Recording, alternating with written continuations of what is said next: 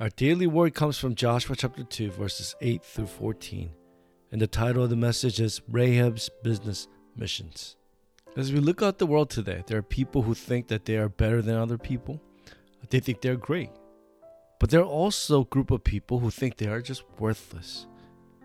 These views are all incorrect because they are all self centered.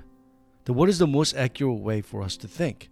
We have to realize that we are the children of the living God. And as His child, we have every right to enjoy the blessing of the throne and transcend above time and space and shine the light of Christ to 237 nations. Therefore, when we are faced with problems, we have to see problems differently from people of this world. When problems come, people usually get lost in the problem. They think about the cause of the problem, they think about the method to solve the problem, but most of all, they feel as if God has abandoned them. However, God has not abandoned us. He is faithful to us. There is God's perfect plan behind the problem that we're facing right now. That brings us to our passage today.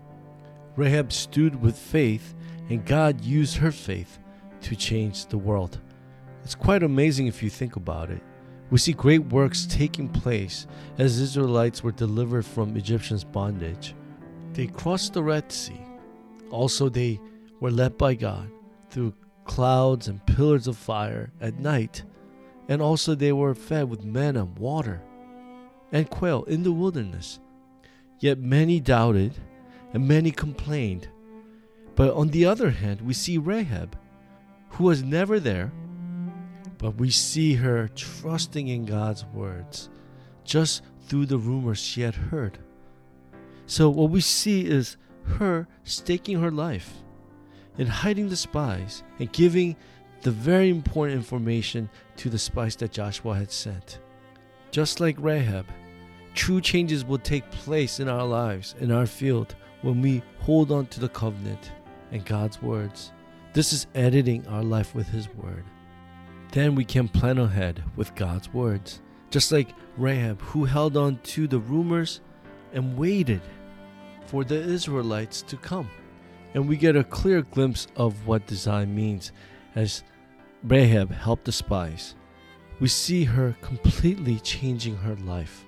So let us stand in faith like Rahab as she enjoyed three blessings.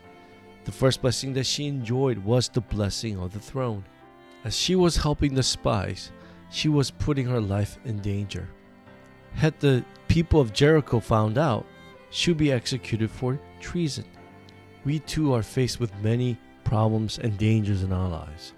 But we have to see that all these problems will not change. There will be conflicts, and of course, we may even be full of fear but we have to understand if we remain in that state, we will not receive the answers that God has prepared for us.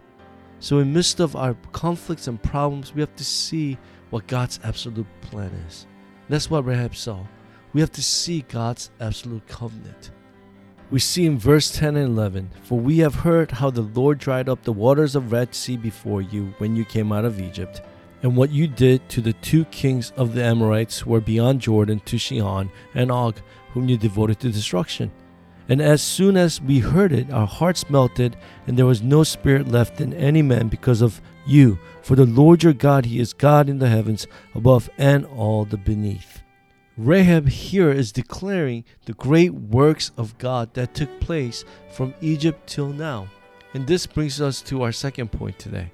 Rahab enjoyed transcendence above time and space by holding on to the accurate covenant she received answers. If we can also hold on to the gospel power and begin to pray, we too will receive answers to change the field. The third blessing that we see today is that God used Rahab's life to be the light for 237 nations.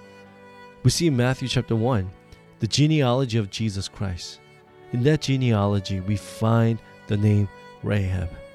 Who'd have thought that one woman a prostitute, could change the world and be used by God so powerfully.